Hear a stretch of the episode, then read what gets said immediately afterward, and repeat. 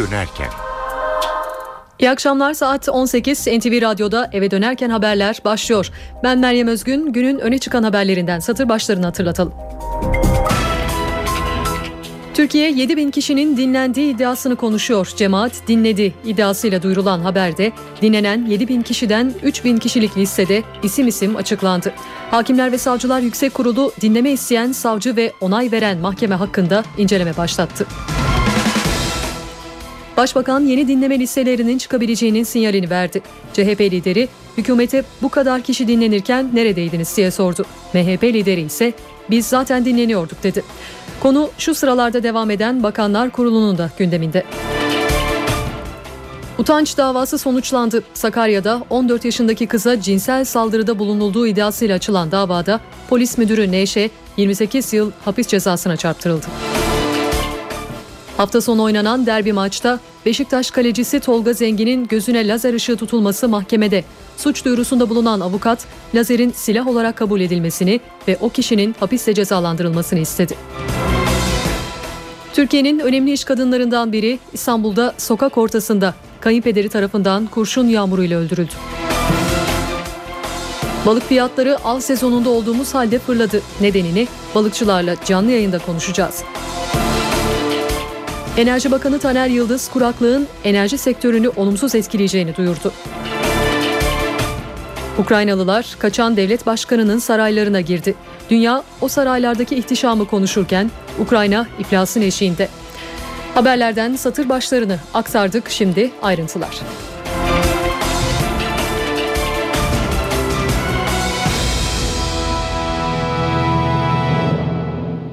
Türkiye 7 bin kişinin telefonunun cemaat tarafından dinlendiği iddiasını konuşuyor. Haber Star ve Yeni Şafak gazetelerinde yer aldı. Buna göre aralarında bakan, milletvekili, gazeteci ve iş adamlarının da bulunduğu kişilerin telefonları 3 yıl süreyle yasa dışı yollarla dinlendi. Habere göre dinleme savcılar Adem Özcan ve Adnan Çimen'in Selam Terör Örgütü soruşturması adı altında başlatıldı. İki savcı mahkemelerden aldığı izinlerle 7 binden fazla kişiyi dinledi. Dinleme iddiaları üzerine Hakimler Savcılar Yüksek Kurulu harekete geçti. Haberleri ihbar kabul eden kurul, dinleme kararını talep eden savcılar ve kararı veren hakimler hakkında inceleme başlattı. Tartışılan dinleme başvurularında imzası bulunduğu ifade edilen savcı Adem Özcan da bir açıklama yaptı. Özcan iddiaların gerçek dışı olduğunu savundu. Savcı Özcan, söz konusu gazete haberlerinde geçtiği şekilde binlerce siyasetçi, yazar ve iş adamlarının telefonlarının dinlenilmesi ya da takibi kesinlikle yapılmamıştır dedi. Savcı birbirleriyle hiçbir şekilde irtibatı kurulamayacak kişilerin terör örgütü kapsamında telefonlarının dinlenilmiş gibi gösterilerek kamuoyunun yanıltılmaya çalışıldığını iddia etti. Binlerce kişinin dinlenildiği iddiası siyasette yankı buldu. Hem hükümet temsilcilerinden hem muhalefetten açıklamalar geldi. Hükümet adına Başbakan Yardımcısı Beşir Atalay ve dinlendiği ileri sürülen Enerji Bakanı Taner Yıldız konuştu. Her ikisi de telefon dinlemelerine tepki gösterdi. CHP ve MHP liderleri ise dinlemelere izin verdiği gerekçesiyle hükümeti eleştirdi. Esasen değerlendirilecek bir şey yok. Yani her şey e, ortada. Herkes kendisi değerlendirir. Siz selam örgütüne üye olma gerekçesiyle dinleme ihtiyacı hissediyorsunuz.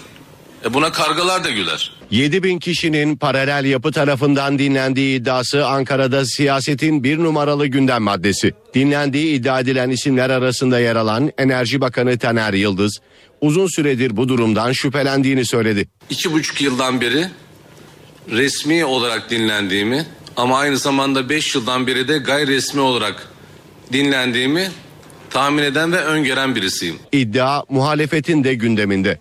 CHP ve MHP lideri dinlemelere izin verildiği gerekçesiyle hükümeti eleştirdi.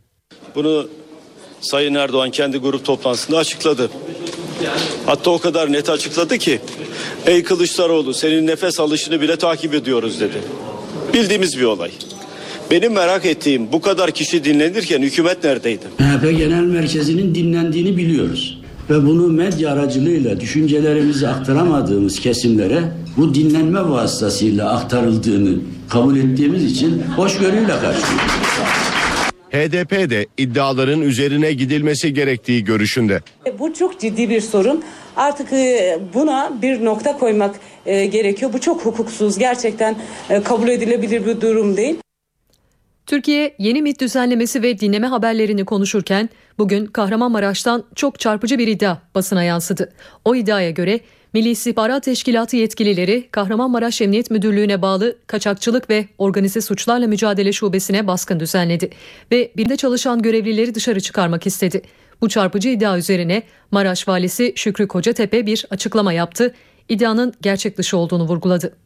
Kahramanmaraş e, Kaçakçılık ve Organize Suçlar Şube Müdürlüğü'ne bir başka emniyet kurumu mensuplarının baskın yaparak görevlileri dışarı çıkarmak istedikleri ve yine bilgisayara el koydukları gibi gerçek dışı bir haber e, yayınlanmış. E, kesinlikle böyle bir şey söz konusu değil.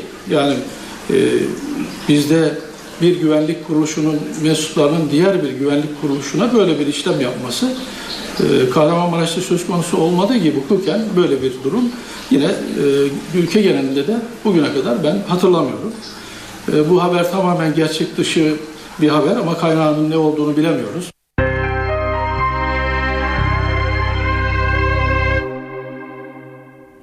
Türkiye'nin önemli iş kadınlarından biri Yankı Özkan Yıldırır.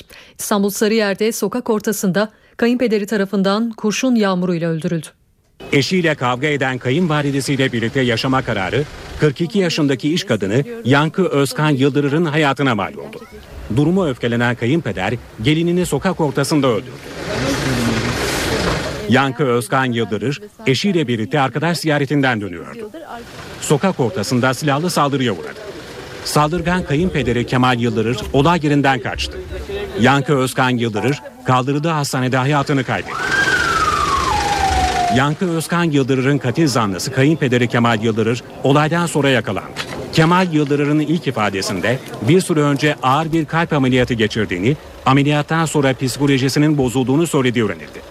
Kemal Yıldırır'ın evini terk eden eşinin gelininin yanına yerleşmesinden dolayı gelinini suçladığı ve cinayeti bu nedenle işlediği öne sürülüyor.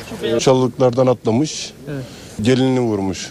Yankı Özkan Yıldırır bir akaryakıt şirketinin kurumsal iletişim müdürüydü. Daha önce görev aldığı şirketlerde başarılı çalışmaları nedeniyle çok sayıda ödüle layık görülen bir isimdi. Sakarya'da 14 yaşındaki kıza 34 kişinin cinsel saldırıda bulunduğu iddiasıyla açılan dava sonuçlandı. Mahkeme davanın tek tutuklu sanığı polis müdürü Neşe'ye iki suçtan toplam 28 yıl hapis cezası verdi. Tutuksuz yargılanan öğrencilere verilen 5 yıl hapis cezası ise 5 yıl ertelendi. Sakarya'da 2 yıl önce 14 yaşındaki çocuğa cinsel saldırıda bulundukları ileri sürülen ikisi polis müdürü 28'i lise öğrencisi 34 kişi gözaltına alınmıştı. Serbest kaldıktan sonra yurt dışına kata, kaçan olayın bir numaralı şüphelisi polis müdürü geçen Haziran'da Saraybosna'da yakalanmıştı. Galatasaray Beşiktaş derbisinde kaleci Tolga Zengin'e lazer tutan seyirci hakkında silahla kasten yaralama iddiasıyla suç duyurusunda bulunuldu. İstanbul Cumhuriyet Başsavcılığınca dilekçe sunan avukat Kemal Ozan Atak, Beşiktaşlı futbolcuları gözlerine lazer tutarak taciz eden, görme yetilerini tehlikeye sokan kişinin bulunmasını istedi. Lazer cihazının kaleci Tolga Zengin'in gözlerine doğrultulduğu ve oyuncunun gözlerini zarar görmesi sonucu zorunlu olarak oyundan çıktığı öne sürüldü. Dilekçeye ek olarak lazer tutan seyircinin görüntüsü ve fotoğrafları da konuldu. Zanlı hakkında silahla kasten yaralama ve spor alanlarında yasak madde sokulması suçlarından 6 yıla kadar hapis cezası istemiyle dava açılması talep ediliyor. İzmir'deki Gezi Parkı eylemleri sırasında attıkları tweetler nedeniyle haklarında 3 yıla kadar hapis cezası istenen 29 kişinin yargılanmasına başlandı. Duruşmaya tutuksuz yargılanan 29 sanıktan 20'si ve avukatları katıldı. Sanık avukatları davada Başbakan Erdoğan'ın bütün suçlar yönünden mağdur olarak gösterilmesinin doğru olmadığını savundu. Halkı kanunlara uymamaya tahrik iddiasıyla yargılanan sanıklar Twitter hesaplarının başkaları tarafından ele geçirildiğini ve toplanan delilleri kabul etmediklerini söylediler. Mahkeme delillerin hukuka uygun elde edilip edilmediğinin incelenmesi için davayı ileri bir tarihe erteledi. İstanbul Barosu Başkanı Ümit Kocasakal adil yargılamayı etkilemeye teşebbüsle suçlandığı davada beraat etti. Silivri 2. Asya Ceza Mahkemesi'nde Kocasakal ve 10 baro yöneticisinin dörder yıla kadar hapisle cezalandırılması isteniyordu. Başkan Koca Sakal ve baro yöneticileri hakkında balyoz davası sürecinde yaptıkları açıklamalar nedeniyle adil yargılamayı etkilemeye teşebbüs suçundan 4 yıla kadar hapis cezası istemiyle dava açılmıştı. İstanbul'da sıra dışı bir soygun yapıldı. Ümraniye'de para yüklü aracı trafik kazası yaparak durdurdular. İçeridekilere biber gazı sıkıp paraları çaldılar. Önce kaza yaparak durdurdular. Sonra araçtakileri biber gazıyla etkisiz hale getirip yaklaşık 800 bin lirayı çaldılar. Hırsızlık olayı İstanbul Ümraniye'de yaşandı. İddiaya göre bir süpermarket zincirinin hafta sonu hasılatını bankaya getiren iki kişinin aracına bir başka araç çarptı. Kaza üzerine iki araç da durdu. Bu sırada 3 zanlı araçlarından inerek diğer aracın arka camını kırdı ve hasılatı taşıyan araçta bulunan iki kişiyi biber gazı sıkarak etkisiz hale getirdi. Otomobildeki yaklaşık 800 bin lirayı alan zanlılar kendilerini bekleyen başka bir araca binerek kaçtı.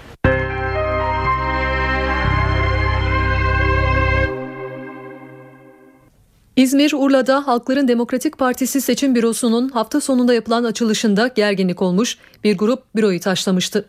HDP eş başkanı Tuğrul- Ertuğrul Kürkçü, olaylar nedeniyle İzmir Emniyet Müdürü Celal Uzunkaya hakkında suç duyurusunda bulunacaklarını söyledi. Kürkçü, Urla'da yaşanan olayların kabul edilemez olduğunu vurguladı. Kim çözüm sürecine karşıysa, kim Kürt meselesinin barışçıl demokratik bir yoldan çözülmesine karşı olduğunu beyan etmişse, kim e, Türkiye'deki çatışmanın sonsuza kadar sürmesinden yana olduğunu ifade etmişse, kim anayasal demokratik haklarını Kürtlerin teslim etmekten kaçınıyorsa onlar bu saldırının içindedirler veya bu saldırıyı onaylamaktadırlar. Biz bunu kısaca Gladio saldırısı olarak e, kodluyoruz. Diyarbakır İl Seçim Kurulu Hüdapar'ın iki ilçe belediye başkan adayıyla 34 belediye meclis üyesi adayının başvurusunu iptal etti. Adayların Hizbullah davasından kesin hüküm giymeleri karara gerekçe olarak gösterildi. Hüdapar kararın siyasi olduğunu savundu, adaylar da itirazda bulundu. Para ve sermaye piyasalarındaki işlemlere bakalım şimdi. Borsa İstanbul günü 64.298 puandan tamamladı. Serbest piyasada dolar 2 lira 17 kuruş, euro 2 lira 97 kuruştan satıldı. Kapalı çarşıda ise Cumhuriyet altını 618, çeyrek altın 153 liradan satıldı.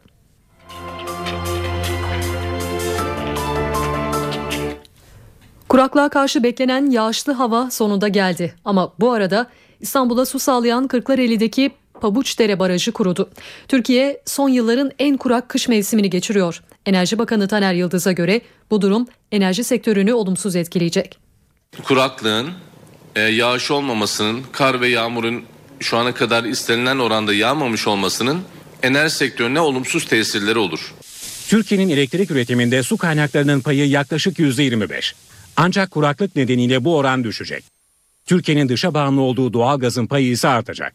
Eğer bu su, mik- su miktarı azalırsa biz vatandaşımıza suyumuz az kaldı o yüzden doğalgazı da kullanmıyoruz diyemeyiz. İstemediğimiz ve temenni etmediğimiz şekilde doğalgaz tüketimi e, yazın artabilir arkadaşlar. Enerji ve Tabi Kaynaklar Bakanı Taner Yıldız umudunu Mart yağmurlarına bağladı. Ancak uzmanlar kuraklığın devamı durumunda elektrikte doğal gaz kullanım artışına bağlı zamların da kaçınılmaz olabileceğini işaret ediyor. Ee, bir indirim gelebilecek. Yıldız'a Maliye Bakanı Mehmet Şimşek'in doğrudan vergilerin tabana yayılması durumunda akaryakıttan alınan verginin düşebileceği yönündeki açıklamaları hatırlatıldı. Yılmaz'dan Şimşek'in temennisine destek geldi. AK Parti hükümetlerimizden önce e, bir benzin aldığımızda her 100 birimlik benzinin e, 70 birimlik kısmı vergiydi. Bugünse 58 TL'lik kısmı vergidir. Bu daha fazla düşürülebilir mi? Eğer öyle bir vergiyle alakalı düşürülme e, çalışması varsa e, tabii ki Enerji ve Tabi Kaynaklar Bakanlığı bunu e, destekleyecektir. Bu arada Rusya'dan sonra en çok doğal gaz ithalatı yaptığımız ülke İran'dan bir açıklama geldi. İran Milli Gaz Şirketi Genel Müdürü Türkiye'ye sattıkları gazın fiyatında indirim yapmayacaklarını söyledi. Türkiye, İran'dan aldığı doğal gaz fiyatlarında indirim talebiyle uluslararası tahkime başvurmuştu. Kapıkule'de tır şoförlerinin sorunu devam ediyor. Dozvola krizinin ardından şimdi de Bulgar sınır kapısındaki tadilat çalışmaları geçişleri aksatıyor. Tır sürücüleri 18 kilometreyi bulan kuyrukta beklerken ekmek ve su da adeta kara borsaya düştü. Kapıkule'de tır kuyruğu uzadı. Ekmek ve su kara borsaya düştü. İhtiyaçlarımızı işte bunlardan bu sayar satışlarda. Bir ekmeğin tanesi 5 lira. Suyum da yoktu. Suyu da aldım. Suyu kaç para E, su, suyu da 10 liraya aldım. Bulgaristan'ın kaptan Andre Evo sınır kapısında yapılan genişletme çalışmaları geçişleri aksattı. Çalışmalar nedeniyle Kapıkule'de hafta sonu tır kuyruğu 25 kilometreye çıktı. Gıda ihtiyacını seyyar satıcılardan karşılayan tır sürücüleri mağdur oldu. Biz şeyde yol boyundan alıyoruz. Ve hep Karabursa'ya buraya geldi mi? Kaç para diyorlar Ya ekmek 2 lirası diyelim 5 liradır. Yani yetkililer bu işe bir çözüm bulması gerekiyor. Yani böyle perişan oluyoruz yani kuyruklarda. Aç susuz yani e, işimiz sakat. Sorunun giderilmesi için Bulgaristan tarafında ek peron açıldı. Görüşme yapılıyor. Görüşmelerde mümkün olduğu kadar hızlanmaları için kendileriyle görüştük. Onlar da inşaat dolayısıyla bizden sabır bekliyorlar. Yani bu zaten görüşmelerin neticesinde birkaç tane daha peron açıldı. Yani talebi karşılayacak kadar peron açılacak. Ek peronların açılması ve Avrupa'ya geçiş yapmak isteyen tırların Hamza Beyli kapısına yönelmesi kuyruğu azalttı. Kapıkule sınır kapısında 18, Hamza Beyli'de ise 5 kilometrelik kuyruklar. Balık fiyatları av sezonunda olunmasına rağmen denizden tüketiciye ulaştırılıncaya kadar birkaç kat artıyor. Örneğin halde 1,5 liradan satılan 1 kilogram sardalyayı vatandaş tezgahta 5-6 liraya alıyor. Peki balık bolluğuna rağmen fiyatlar tezgahta neden bu kadar farklı? Bunun nedenini telefon hattımızda bulunan İstanbul Su Ürünleri Kooperatifleri Birliği Başkanı Erdoğan Kartal'a soracağız. İyi akşamlar Sayın Kartal. İyi akşamlar, iyi yayınlar. Teşekkürler. Şimdi halde ucuz tezgahta pahalı dedik. Bu çark nasıl işliyor? Avdan sonra tezgaha gelene kadar balık hangi yolculuklardan geçiyor ve aracılar nasıl bu kadar belirleyici olabiliyor? Ee, evet, e, iyi akşamlar tekrar diliyorum. Tabii ki e, bizim e, balık bu sektörün en büyük karın ağrısı. Aslında Türkiye Cumhuriyeti'nin de en büyük karın ağrısı bu sistemdir. Bizim en büyük sıkıntımız balıkçılar olarak tabii ki baktım işte bir buçuk liraya söylüyorsunuz. Bunun eş değerinde tezgahta e, gittiğiniz zaman bir balık almaya kalktığınız zaman 10 liradan aşağıya e, e, aşağı yukarı balık alınmıyor. Burada bir uçurum e, var. Arada bir uçurum var. Tabii ki bu da işte kabzımallık sektörü veya aracıların e, kar limitlerinin çok yüksek olmasından dolayı bu şekilde oluyor. Kontrolü yok. E, kontrolü olmadığı gibi bu böyle yansıyor piyasaya. Yani bizim e, çok büyük sıkıntımız bu. Balıkçının da para e, şöyle düşünün çalışarak para kazanamıyor ama satan her zaman parasını kazanıyor. Bizim sektör olarak her zaman iflas ediyoruz dediğimizde bunun için ediyoruz. Çünkü gerçekten sıfır fiyatlarla sıfır karla bugün e, balık sat elimizden satılıyor veya satmak durumunda kalıyoruz. Ama piyasaya baktığınız zaman piyasada balıklar şu anda alınabilecek, yenebilecek durumda değil. Çok yüksek rakamda. Örneğin ben şöyle söyleyeyim. Bugün Türkiye'de en uygun balık fiyatları Eylül, Ekim, Kasım aylarında olur. Tabii ki bizim ülkemiz şeyi gereği balıkçılığın en çok olduğu, en çok balıkların olduğu dönem olduğu anlamında. O anlamda oluyor ama yine o zaman da inanın 1 liraya hamsi veriyorsunuz. Siz 1 liraya bile veremediğiniz hamsiyi bugün piyasada bir bakıyorsunuz 5 liraya alıyorsunuz. Böyle bir e, sorunumuz var. Çok e, önemli bir noktaya değindiniz. Bunun e, gerçekten bilinmesini, bütün vatandaşlarımızın bilmesini isteriz. Balık bizden pahalı çıkmıyor. Balık bizden aksine çok ucuz fiyatta çıkıyor. Fakat e, piyasada pahalı. Peki e, bu pahalılıktan dolayı balıkların tezgahta kalması aynı zamanda büyük bir israf demek. Bu durumda su kooperatifleri aracıların yüksek karının önüne geçmek için ne yapıyor ya da ne yapabilir? Şimdi bakın e, tam şeyinde e, biz çalışmalarımızı yapıyoruz ama yıllardır oturmuş bu sistem oturmuş. Bu sistemi değiştirmek çok kolay bir şey değil. Örneğin e, 3 Mart'ta bizim İstanbul Bölgesi birlikleri bütün kooperatiflerimizle birlikte bu sorunları çözmek için bir araya geleceğiz. 3 günlük bir e, toplantı çalıştay yapacağız.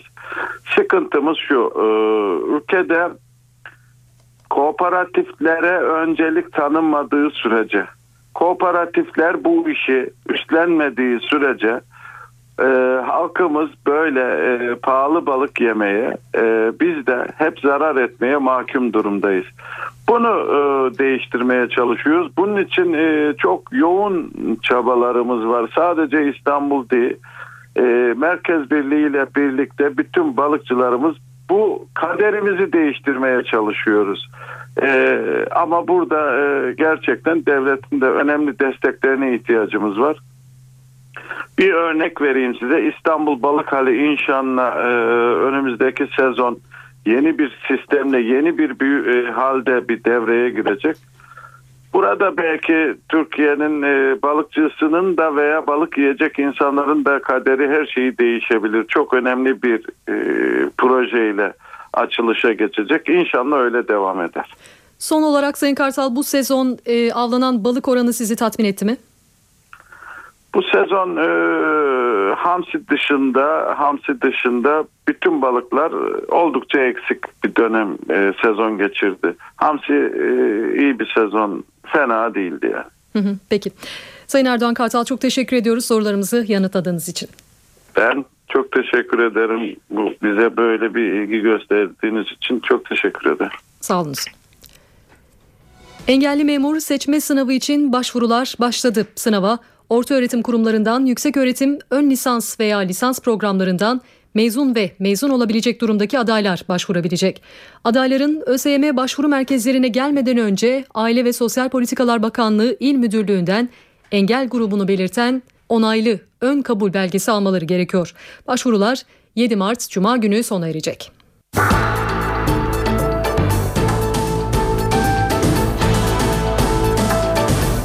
Ekonomi Günlüğü Türkiye'deki konut satışları geçen yıl altın dönemini yaşadı. Geçen yıl konut satış rakamı 1 milyonu geçti. Tapu işlemleri dikkate alındığında saatte yaklaşık 572 konut el değiştirdi. Ekonomi günlüğünde NTV Ankara İstihbarat Şefi Ahmet Ergen, Türkiye İstatistik Kurumu'nun verilerini aktaracak. Ahmet. Konut satışı ile ilgili tam rakamı verelim. 2013 yılında Türkiye İstatistik Kurumu'nun belirlemelerine göre 1 milyon 157 bin 190 konut satış sonucu el değiştirdi. E, bu e, rakam çerçevesinde bir satış gerçekleşti. E, bunun detayları da var. Baktığımız zaman il bazında değerlendirmeler var. Aslında tahmin edilebileceği gibi en büyük üç kent bu anlamda da ilk üç sırada yer alıyor. Liderliği İstanbul almış durumda. En fazla konut satışı yapılan il İstanbul oldu geçtiğimiz yıl ve 234.789 konut satışı ve yaklaşık %20'lik bir payla birinci sırada yer aldı İstanbul. İstanbul'u izleyen illere baktığımızda Ankara ve İzmir öne çıkıyor. Geçtiğimiz yıl Ankara'da 137.773 konut satışı gerçekleşti. Ankara'nın toplamdaki payı ise %11,9 oldu. İzmir'de ise 72.421 konut satışı e, gerçekleşti. İzmir'in payı %6,3. 2013 yılında en az konut satışı gerçekleşen il ise Hakkari. Hakkari'de geçen yıl sadece 138 konut satışı gerçekleşmiş durumda. Türkiye genelinde satılan konutların türlerine e, yönelik bir değerlendirme de var. 460.112 konut ipotekli olarak satışı gerçekleşti. 697.078 konutun satışı ise diğer türler olarak e, adlandırılan şekilde satıldı. Yabancılara satışa ilişkin e, rakamlar da var. Geçen yıl 2013 yılında yabancılara e, 12.181 konut satışı gerçekleşti. E, bunla, e, bu satışların en fazla olduğu illere baktığımızda ise Antalya'yı görüyoruz. Antalya'yı da İstanbul, Sakarya ve Aydın, e, Muğla Aydın illerinin izlediğini söyleyebiliriz. Türkiye İstatistik Kurumu 2013 yılı rakamlarıyla birlikte bu yılın ilk ayındaki konut satışı rakamlarını da verdi. Ocak ayında baktığımızda 87.639 konut satıldığını görüyoruz. Yine e, Ocak ayında da en çok konutun satıldığı il baktığımızda İstanbul 17.489 konut satışı gerçekleşmiş durumda. İstanbul konut satışı açısından Türkiye geneline göre payını 2013 yılıyla aynı düzeyde korumuş gibi görünüyor. %20 civarında. Yine Ankara 2013'te %11,9, Ocak ayında %11,6 olarak gerçekleşmiş durumda. Üçüncü sırada da yine İzmir olduğunu görüyoruz. Son sıradaki ilde de bir değişiklik yok. Ocak ayı boyunca Hakkari'de sadece 3 konutun satışı gerçekleşmiş görünüyor. Türkiye İstatistik Kurumu kayıtlarına göre. Ahmet Ergen ekonomi günlüğünde son yılda Türkiye'deki konut satış oranlarını aktardı.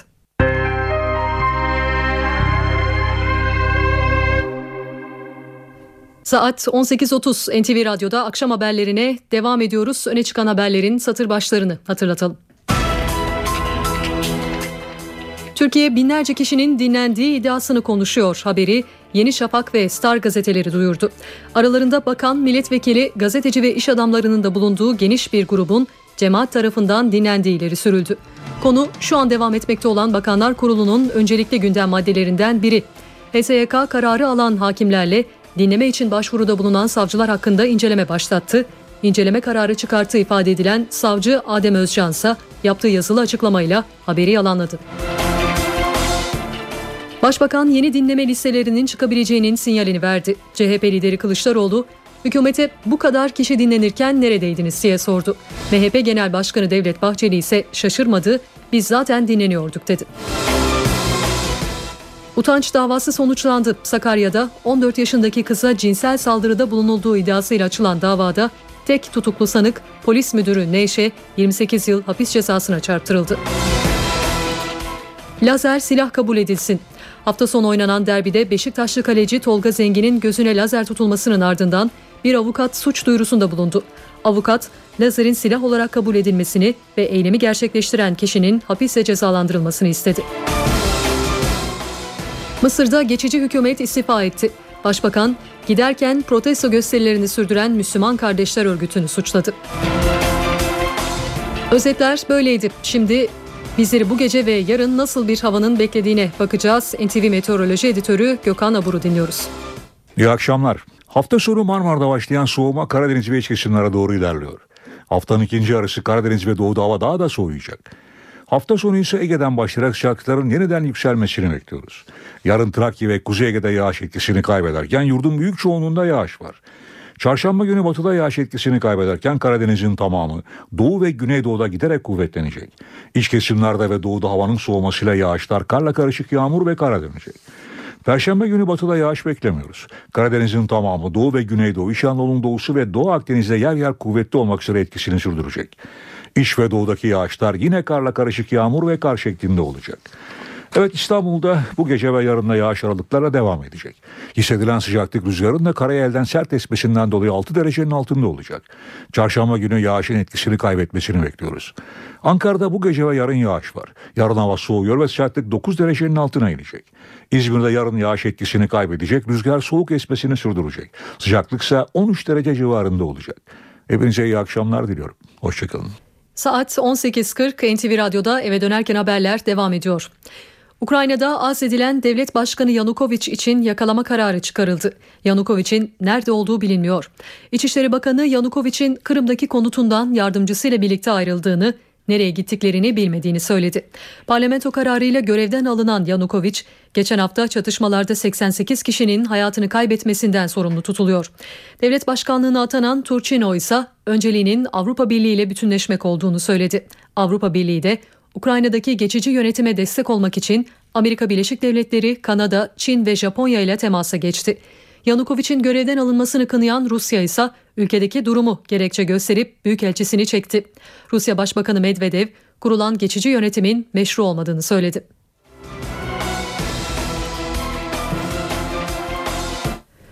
Bakanlar Kurulu sonrasında Başbakan Yardımcısı Bülent Arınç bir açıklama yapıyor dinliyoruz.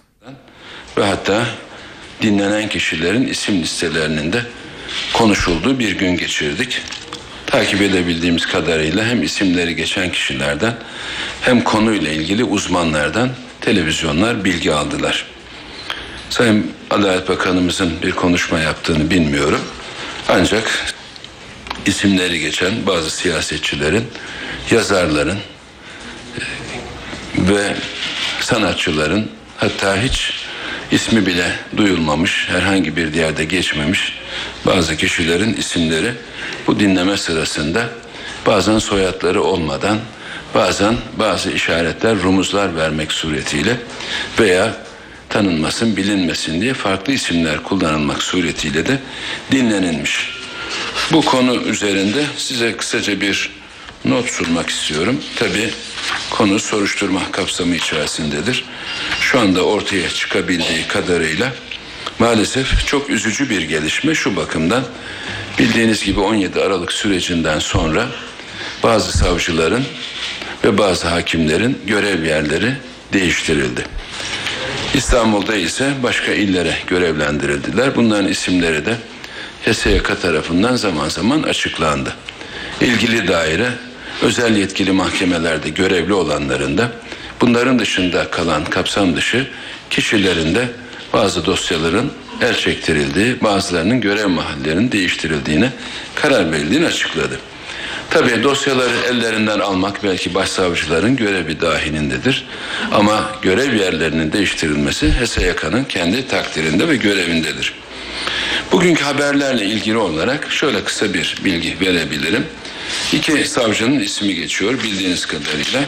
Cumhuriyet Savcısı Adem Özcan ve Adnan Çimen. Bunlar her ikisi de TMK 10. maddesine göre yetkili savcılardır.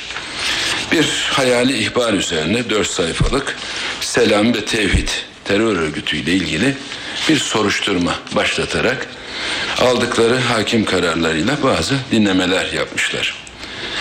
Burada kapsamı, niteliği, şüphelilerin kimlikleri, çok sayıda kişi hakkında teknik ve fiziki takip kararları alınmış. Dosya ellerinden alındıktan sonra yerlerine gelen savcılar tarafından ortaya çıkarılmış. Böyle bir terör örgütünün olmadığı dosyanın incelemesinde de bir terör eylemi ya da terör planlaması olmadığı görünmesine rağmen 3 yıldan bu yana yani 2011'den bu yana teknik ve fiziki takiple birçok kişinin takip edilmesi sonunda dosyaya dahil edilen ve bir kısmı kamuoyunda tanınan kişiler olması sebebiyle farklılık arz eden ve başsavcılarının da haberi olmayan bu soruşturma her yönüyle dikkat çekmiş. Esas numarası 2011 Taksim 762. Bu sadece bir soruşturma dosyası ile ilgili olan diğerleri üzerinde incelemeler devam etmektedir. Bu teslim alınan hard disklerin hard disklerin incelenmesinde aynı zamanda mahkeme kararı alınarak terörle mücadele şube müdürlüğünün yaptığı tape dökümleriyle de bugün gazetelerde bir kısmı neşredilen bir e, olay ortaya çıkmış bulunuyor. Şu anda inceleme konusu yapılan 107 klasör var. 107 klasörde 2280 kişinin telefon numaraları da dahil olmak üzere dinlendiği anlaşılıyor. 3 yıldan beri devam eden bu soruşturma konusunu sadece ilgili savcıların takibinde olduğu ve bunların bir ihbar mektubuna dayalı olarak herkesi dinledikleri, bunların içerisinde bilim adamları, sanatçılar, yazarlar, siyasetçiler, siyasetçi yakınlarının bulduğu ortaya çıkmış. Bu klasörlerin 125 klasöre de ulaşabileceği ve bu klasörlerle ismi bulunanların sayısının daha da artabileceği soruşturmayı yapan, incelemeyi yapan savcılar tarafından hakim kararıyla tapeleri yapılan incelemeler sonunda da anlaşılabilecek. Tabii siz Anadolu Ajansı'nın da santral telefonlarının dinlendiğini ifade ettiniz. Maalesef o da bir gerçek. Bu konuda bugün gazetelerde yazılı olan ve belki inceleme bittiği zaman Adalet Bakanımızın da yapacağı geniş bir açıklamayla kim, niçin, ne maksatla bu işlemleri yaptığını belki daha geniş bir şekilde kamuoyuna açıklayabileceğiz. Şu anda sadece bu iki savcının uhdesinde bulunan bir dosyadan alabildiğimiz bilgileri size sunuyorum. Bunlar tamamen kanunsuz dinleme talepleri ve kararlarıdır.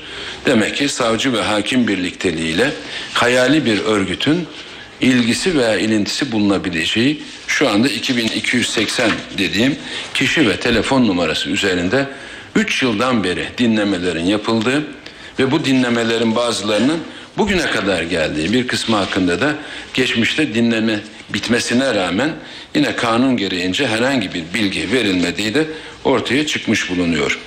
Yani kendisi bana bağlı olarak çalışan bir Anadolu Ajansı'nı belki burada özellikle söylüyorum siz sorduğunuz için ama her kişiden o kişilerin yakınlarından ve bu konuya dahil edilen hemen hemen isimleri belli her şahıstan ayrıca özür dilenmesi gerekiyor. Peki bugün Sayın Kılıçdaroğlu çok mükemmel bir açıklama yapmış. Yani onun açısından söylüyorum. Peki bunlar dinlenirken hükümet neredeydi diye. Hükümet buradaydı. Ama bu dinlemeyi talep eden savcı ve dinleme kararını veren hakime bizim herhangi bir etki yapmamız ve bunlardan haberli olmamız mümkün değil. Siz de çokça bahsediyor ve her yerde savunuyorsunuz ki yasama, yürütme, yargı birbirlerinden bağımsız hareket eder. Yürütmenin herhangi bir sözünün bile yargıya müdahale olduğunu söyleyerek hükümeti eleştiriyorsunuz. Burada ortaya çıkan bir tek büyük gerçek de odur. HSYK kanunundaki değişikliğin özellikle bugün ortaya çıkan bu gelişmeler karşısında ne kadar acil, ne kadar önemli ve ne kadar haklı olduğu bir kere daha ortaya çıkmıştır.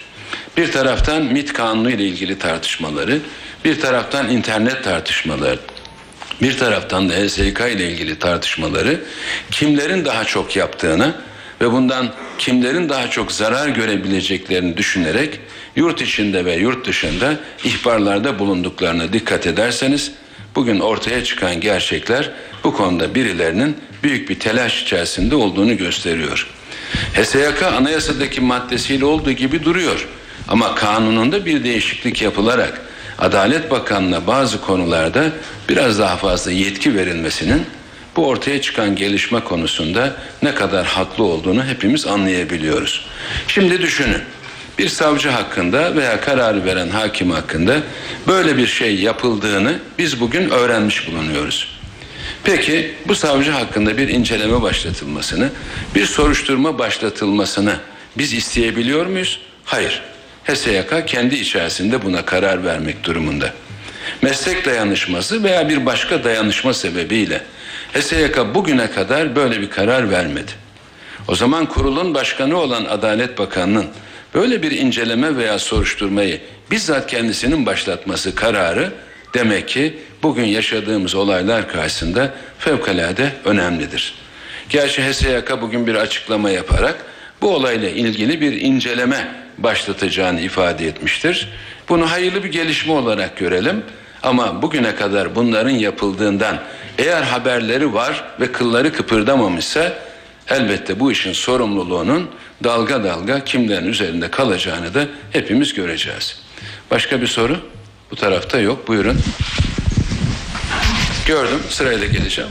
Ee, Efendim geçtiğimiz hafta içerisinde Başbakan Erdoğan e, ABD Başkanı Obama ile bir telefon görüşmesi yaptı. Bilgisi yansıdı. Başbakanlıktan da bir açıklama yapıldı. Bugünkü Bakanlar Kurulu'nda o görüşmenin detayları ele alındı mı? Gün içerisinde kamuoyuna Başbakan Erdoğan'ın Obama ile yaptığı görüşmede son düzenlemelerle alakalı mecliste yapılan HSYK, MİT ve internet düzenlemeleri gibi düzenlemelere ilişkin bilgi verdiği haberleri yansıdı. Bu konu ele alındı mı? Bizimle paylaşabileceğiniz konuyla ilgili bilgi var mı? Teşekkür ederim. Sayın Başbakan bu konuda elbette konuştu. Dışişleri Bakanımız da konu hakkında ben daha toplantı başlamadan sormuştum. Ondan aldığım bilgilerle şunu söyleyeyim. Türkiye ile ABD arasındaki ilişkiler geçmişten bu yana hep düzeyli, seviyeli ve dürüstlüğe, iyi ilişkilere dayanan bir gelişmeyi gösterdi. Ancak son zamanlarda Başkan Obama ile Sayın Başbakanımız arasındaki ilişkilerin soğuduğu, birbirlerini aramadıkları veya birbirlerine herhangi bir şekilde ulaşmadıkları ifade edilmişti. Şimdi 20 Şubat'ta böyle bir görüşme oldu. Çok kapsamlı bir görüşmeydi. Ama aynı çevrelere bakarsanız sanki Obama başka şeylerden bahsetmiş veya başka gelişmeler sebebiyle Sayın Başbakan'a endişelerini dile getirmiş gibi. Hayır öyle değil. Konuşulan konu şüphesiz Kıbrıs'ta yeniden toplumlar arası görüşmelerin başlamasıdır. Suriye ile ilgili görüşmelerdir. Mısır'la ilgili görüşmelerdir ve Türkiye-ABD ilişkilerinin bugün bölgemizde yaşanan olaylar sebebiyle Ukrayna'nın da konuşulduğunu söylemeliyim. Türkiye'nin ne kadar önemli bir dost ve müttefik haline geldiğini her iki tarafta teyit etmiştir. Çünkü çevremizde bu kadar ülkede olağan dışı gelişmeler yaşanıyor. Şu Ukrayna'nın haline bakın, şu Bosna Hersek'te yaşananlara bakın. Altımızda zaten güneyimiz epey bir süreden beri gelişmeler yaşanıyor. Sayın Başkan Obama bu konuda Türkiye'ye güvendiklerini, iyi ilişkilerinin devam edeceğini ve her zaman bir görüş birliği içerisinde olmayı, fikirlerini birbirlerine rahatlıkla anlatmayı ifade etmişlerdir. Olumlu bir görüşmedir. Bugün bildiğiniz gibi Dışişleri Bakan Yardımcısı, Yardımcısı Burns de Ankara'ya geldi. Müsteşar düzeyinde görüşmeler yaptı. Şüphesiz onun muhatabı ne Sayın Bakanımız ne de Başbakanımızdır. Ancak buradan da Bosna Hersek tarafına gideceklerini ifade ettiler. Üst düzey ziyaretler de ilgili bakan ziyaretleri de bundan böyle devam edecektir. Bu sırada son seni geçtik. Buyurun. Tamam. Efendim sahte e, örgüt davası dediniz. Bu sahte sahte örgüt davası dediniz. Selam örgütü davası için dinlemeler için. Sahte örgüt davasının hükümetinize karşı bir darbe girişimi olduğunu düşünüyor musunuz? Karşımızdaki tablo bir darbe girişimi olarak yargılanmalı mıdır? Bir de hükümet olarak bu konuya nasıl dahil olacaksınız? Bunu öğrenebilir miyiz? Yani 17 Aralık öncesi ve sonrasında yaşananların sivil hükümetlere, seçilmiş hükümetlere, AK Parti hükümetine karşı bir darbe olduğunu Sayın Başbakan ifade ediyor. Buna benim tekrarlamama, teyit etmeme herhalde ihtiyaçları yoktur. Burada yapılan işin bir darbe girişimi olup olmadığını elbette yargı bilir. Ancak şu haliyle bile bu izinsiz dinlemelerin ilgili ilgisiz herkes hakkında özel hayatıyla ilgili konuşmaların bile takibe alınması bunların mutlaka birilerine karşı kullanılabileceğini ortaya koymaktadır. Suç vasfını mahkemeler tayin eder. Eğer bir tahkikat açılıp da iddianame tanzim edilecekse savcıların bu konuda nasıl bir soruşturma yaptıklarını hep beraber göreceğiz. Hanımefendiye verelim. Efendim Halk Bankası Genel Müdürü'nün evinde bulunan 4,5 milyon doların Halk Bankası e, Genel Müdürü'ne iade edildiği belirtiliyor. E, böyle bir şey var mı? Para iade edildi mi? İade edildiyse kime iade edildi? Hiç bilmiyorum. Hiç bilmiyorum. Buyurun. İlk defa da sizden duyuyorum. İnanın haberim olmadı. Bugün mü? Başbakanın e, bugün sabah kahvaltıda e, milletvekiline ne söylediği belirtiliyor bunu. Siz yani birisinden toplantıda böyle bir şey konuşulmuş gibi duyuyorsun, söylüyorsun. Benim hiçbir haberim yok. Buyurun Hasan Bey. Efendim e, BDP eş başkanı Selahattin Demirtaş'ın çözüm süreciyle alakalı bugün bir gazeteye verdiği röportajında özellik inşası ile ilgili kitaplar basacağız. E, ana dilde kitaplar basacağız, ana dilde sı- sınıflar kuracağız. Ne koyacağız? Sınıflar kuracağız yönünde bir açıklaması oldu. Bunun hükümetin özel okullarda ana dilde eğitimden farklı olduğu anlaşılıyor. E, bu çerçevede BDP'nin ana dilde eğitim hedefi mevcut yasalarla mümkün müdür? Sizin hükümet sözcüsü olarak değerlendirmelerinizi alabilir miyiz? Biliyorsunuz Eylül sonunda Sayın Başbakanımızın açıkladığı ve bizim de çalışma sürecinde dahil olduğumuz demokratikleşme paketi bildiğim kadarıyla Anayasa Komisyonu'ndan geçti.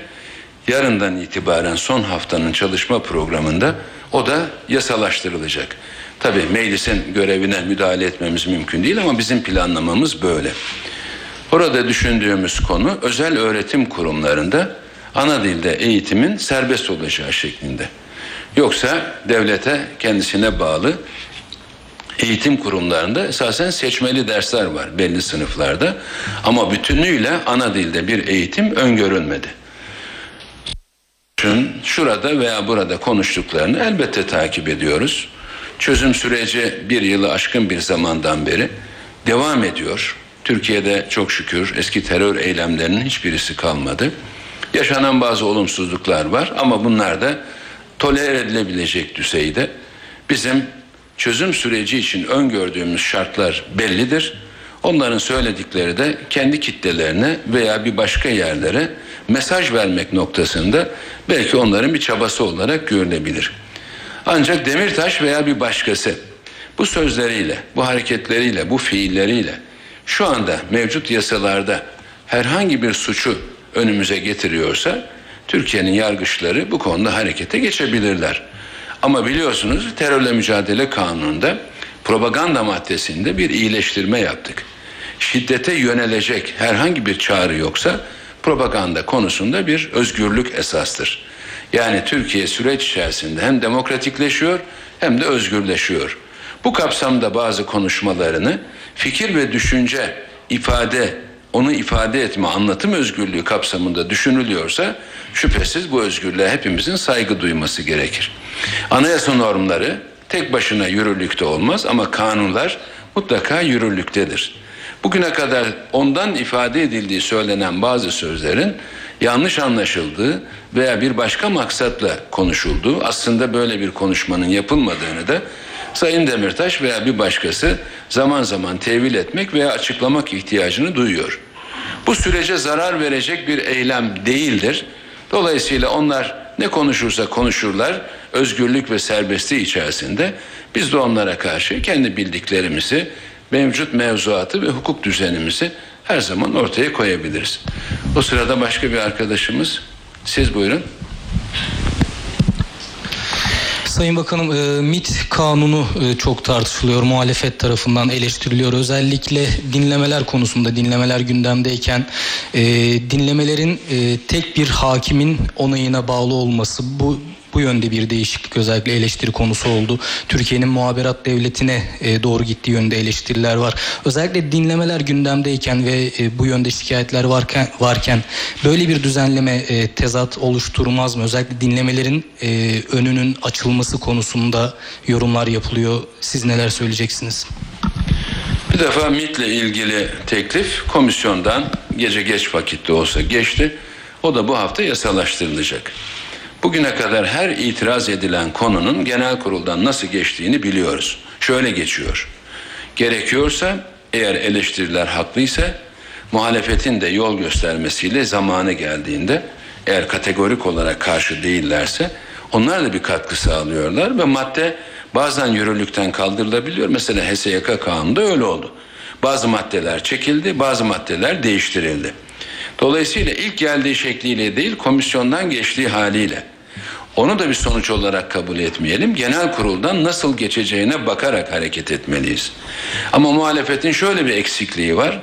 Maalesef zaman içerisinde her şeye bağıra çağıra karşı çıkıyorlar. Ama bağırıp çağıranların sayısı 28'i geçmiyor. Yani mesela en çok karşı çıktıkları kanunda diyelim ki HESEYAKA'da 228 toplam üyesi bulunan muhalefetten sadece 28 kişi aleyhte oy kullanmıştır. Bütün gen sorularda da böyle olmuyor mu? O zaman samimiyetsizliktir bu. Kendi güçlerini bile ortaya koymuyorlar. O akşam 228 kişi orada olsaydı teklifin reddedilmesi bile mümkün olacaktı. Sadece kamuoyuna karşı bağırıp çağırıp fırsat bulup hakaret etmek yolunu seçiyorlar. Şimdi takip edebildiniz mi? Dershaneler konusu ne kadar hareketliydi Türkiye'de. Belki olayların başlangıcının da buna bağlı olduğu söylenebilir.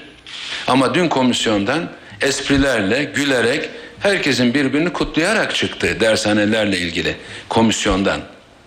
Bu tasarıyı da hükümetten gelen tasarıya muhalefet de büyük bir destek verdi. Hatta marif müfettişliği ihdas edilirken oy birliğiyle oy kullandılar.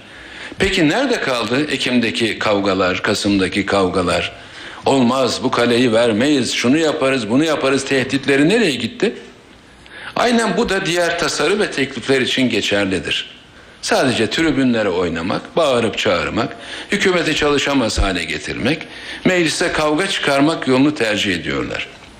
MIT'in 30-40 yıllık yasasını bugünün şartlarına uygun hale getirmek, daha güçlü ve teşkilatı kendi içerisinde daha barışık bir hale getirmek için bir yasal düzenleme yapılırken bir istihbarat örgütünün güçlü olmasını içe ve dışa karşı kim istemez?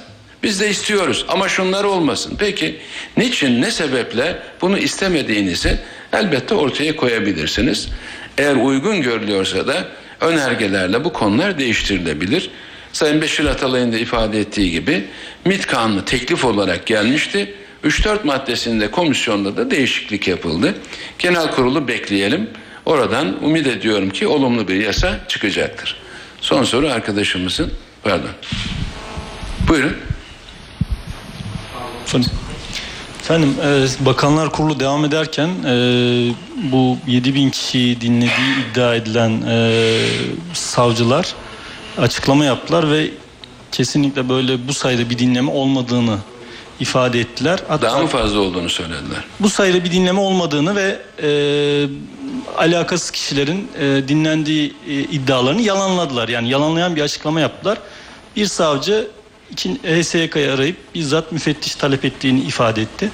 Acaba söz konusu haberlerle ilgili e, bu HSYK tasarısı e, Cumhurbaşkanı önündeyken e, bu haberlerin çıkması e, hususunu bazı yasayı e, etkilemek, yasanın e, veto edilmesini e, engellemek amaçlı olduğunu ifade ettiler.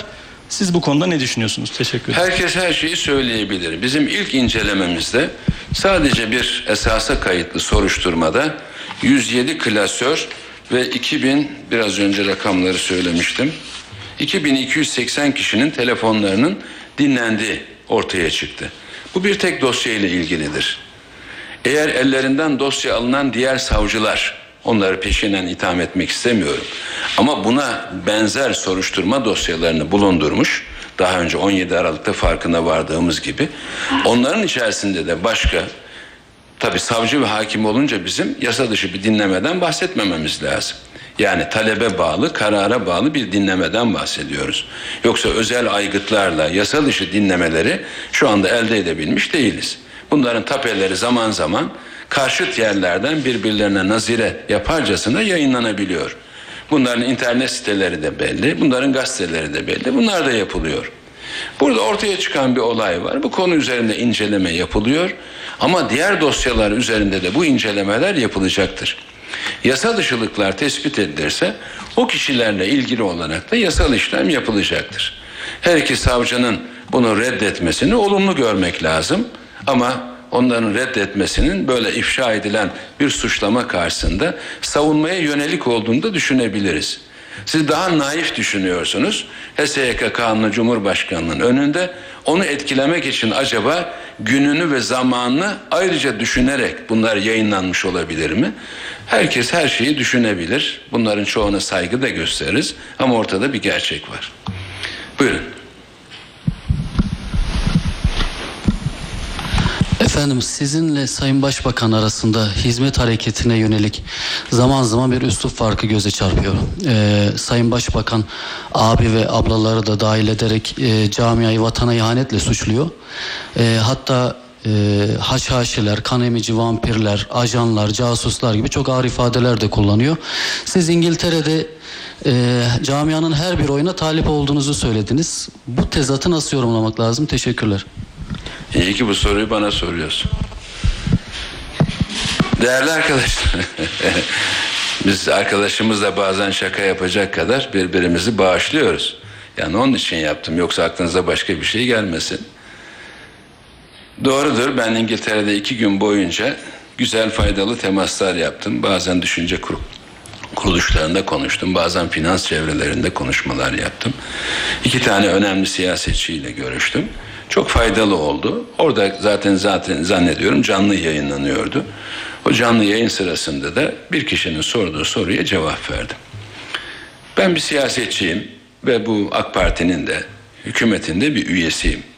Şüphesiz Sayın Başbakanımızın yanında olmak, hükümetimizin yanında olmak bu kelimeler kafi değil. Her yönüyle bu hükümeti savunmak noktasındayım. Bunu bir ahlaki borç olarak da görürüm. Bu benim aynı zamanda görevim. Evet bazı konularda üslup farklılığımız olabilir. Bu üslup farklılıkları her konuda, her soruya karşı da kendini gösterebilir. Ben bir başkasının üslubunu kendime benimseyerek konuşmak durumunda değilim. Başkaları beni örnek alır, benimserse ondan da mutluluk duyarım. Esasta ve özde ayrılmayız. Ama bazen kelimeleri seçerek kullanırız. Bazen de bir siyasetçi olduğumuza göre mutlaka iyi netice almak peşinde oluruz. Şimdi seçimlere gidiyoruz. Seçimlerde benim amacım bir oy fazla daha almaktır. Bir oy daha fazla almaktır. Ve seçimi kazanmaktır. Siyasetçi ütmekle meşgul olur. Kaybetmekle değil. Dolayısıyla o camianın binlerce, on binlerce samimi insanla benim gönül açmam lazım. Onlar bizim arkadaşlarımız. Bugüne kadar hizmetlerin içerisinde de birlikte olduk. Ama bugün öğrendiğim ve arkasının da geleceğini duyduğum ve bizzat müşahede ettiğim bu olaylar Sayın Başbakanımızın bu konularda ne kadar haklı olduğunu gösteriyor. Onu da itiraf etmeliyim. Ama bunu bilmeme rağmen ben aynı kelimeleri konuşur muyum? Aynı şekilde bu kitleye herhangi bir söz söyler miyim? Onu bir kenara koymanız lazım. Evet. Mesela siz bana bir emniyet mensubuyla ilgili bir soru sorsaydınız ben soracağınızı bekliyordum. Gerçi bir tane kaldı o soracak mıydı bilmiyorum ama bugün polislikten zaten atılmış zamanında Amerika'ya gönderilmiş birisinin işte arandığı iddia edilen kişiyle biz bir araya geldik. O kaçmadı. O Ankara'da bulunuyor. Ben de onunla hep görüşüyorum şeklinde bir mesajı var. Peki bu adam kim? Suç örgütüyle irtibatlı olduğu, dedektör temin ettiği, kredi kartı borçlarını suç örgütü üyelerine ödettiği hakkındaki ithamlar. Suç örgütü üyesi tarafından kendisinde Kıbrıs'ta otel rezervasyonu yaptırıldı ve dolayısıyla suç örgütü mensuplarından menfaat sağladı. Yani başbakanımızın konutuna böcek koyduğu iddiasıyla hakkında soruşturma yapılan bir kişiden bahsediyorum. Emre Uslu'nun çok sevdiği ve birlikte olduğunu bahsettiği kişiyle ilgili. Bu suçlar kapsamında İstanbul Cumhuriyet Başsavcılığınca görevi kötüye kullanmak ve suç örgütüne yardım etmek iddiasıyla başlatılan soruşturma sonucunda. Disiplin yönünden yetkisini ya da nüfuzunu kendisine veya başkalarına çıkar sağlamak amacıyla veya kin ve dostluk nedeniyle kullanmak suçundan dolayı Emniyet Genel Müdürlüğü Yüksek Disiplin Kurulunca meslekten çıkarma cezası verilmiş ve 6 Ocak 2014 tarihinde polis mesleğinden çıkarılmış.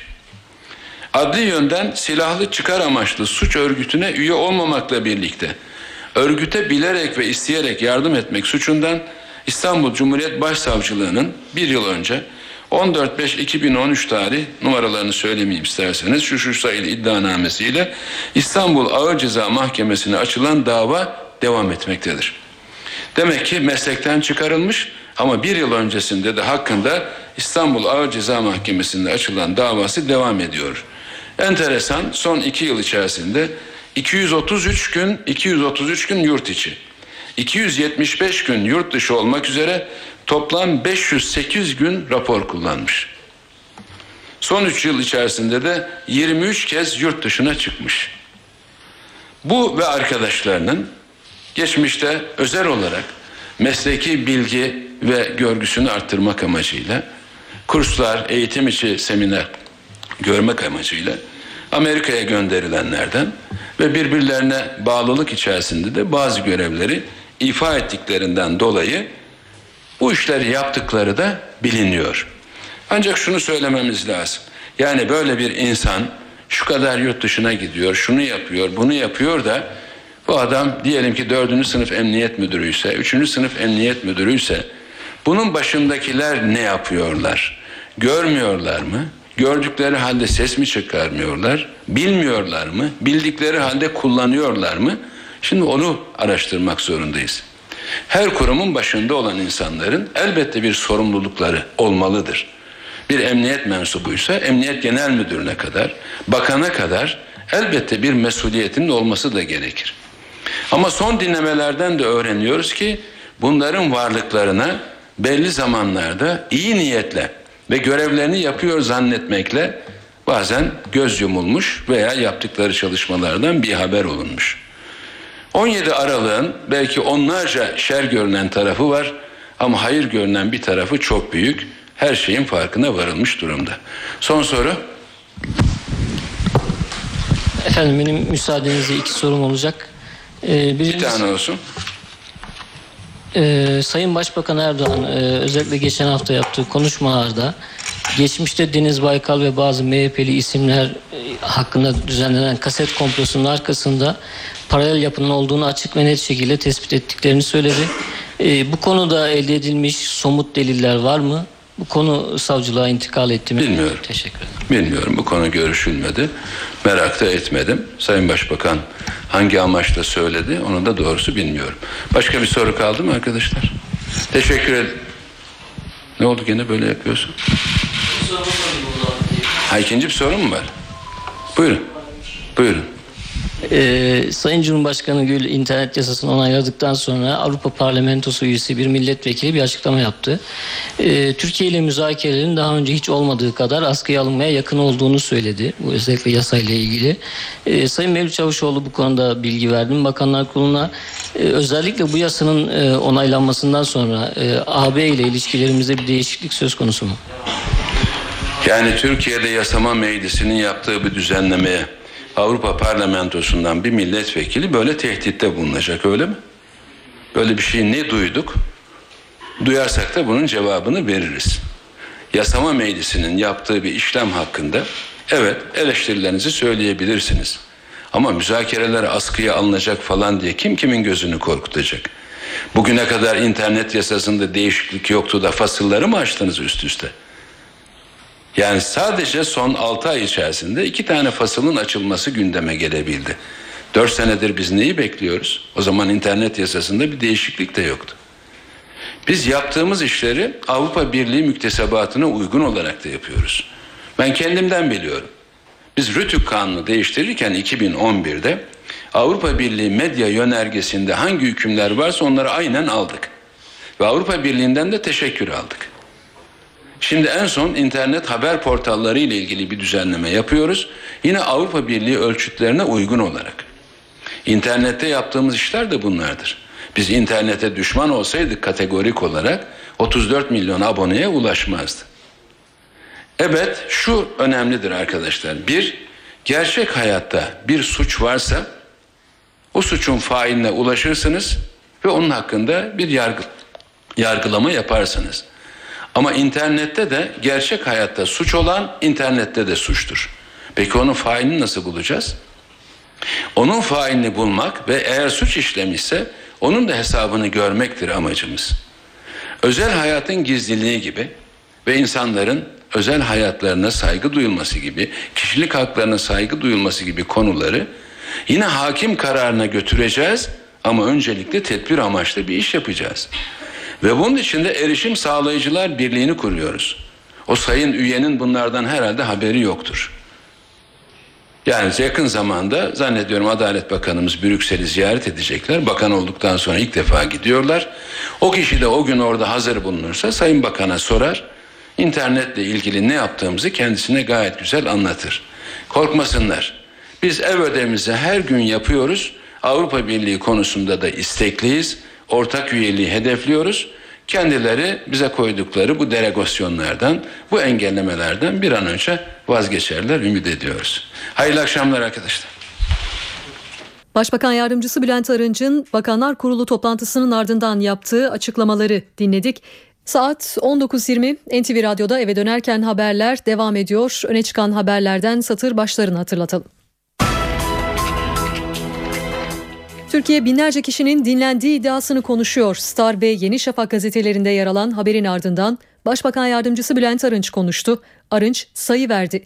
2280 kişi kanunsuz talepler neticesinde 3 yıl boyunca dinlenmiş dedi.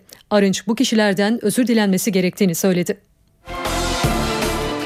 Başbakan yeni dinleme listelerinin çıkabileceğinin sinyalini verdi. CHP lideri hükümete bu kadar kişi dinlenirken neredeydiniz diye sordu. MHP lideri ise biz zaten dinleniyorduk dedi. Konu Bakanlar Kurulu'nda da ele alındı. Utanç davası sonuçlandı. Sakarya'da 14 yaşındaki kıza cinsel saldırıda bulunulduğu iddiasıyla açılan davada polis müdürü Neşe 28 yıl hapis cezasına çarptırıldı. Hafta sonu oynanan derbi maçta Beşiktaş kalecisi Tolga Zengin'in gözüne lazer ışığı tutulması mahkemede. Suç duyurusunda bulunan avukat lazerin silah olarak kabul edilmesini ve o kişinin hapisle cezalandırılmasını istedi.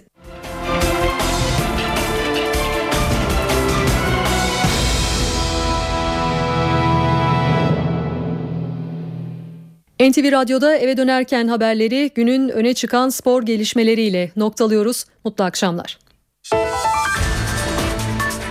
Spor Toto Süper Lig'de 22. hafta bugün oynanacak. Tek maçla tamamlanacak. Lider Fenerbahçe deplasmanda Elazığ Spor'a konuk olacak. Mücadele saat 20'de başlayacak. Haftada tamamlanan karşılaşmalarda alınan sonuçlar şöyle. Bursa Spor 2, Çaykur Rizespor 0, Gaziantep Spor 1, Akhisar Belediyespor 1, Kayseri Erciyesspor 2, Kardemir Karabükspor 1, Galatasaray 1, Beşiktaş 0, Gençler Birliği 2, Torku Konyaspor 2, Kasımpaşa 6, Sivasspor 2, Medikal Park Antalya Spor 0, Eskişehir Spor 0 ve Trabzonspor 2, Kayseri Spor 1.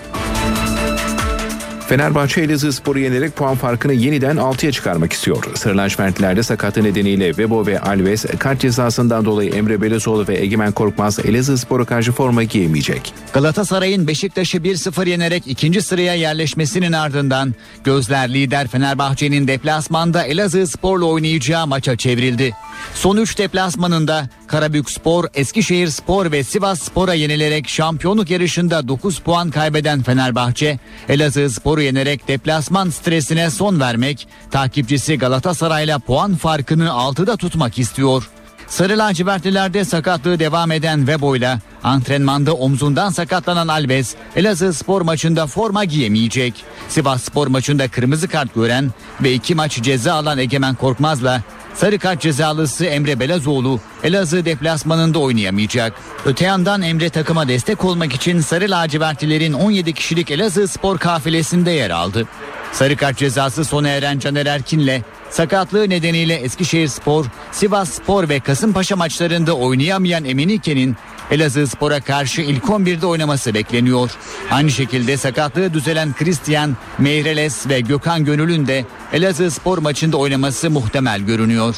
Fenerbahçe'de Mehmet Topal ve Emenike sarı kart sınırında bulunuyor.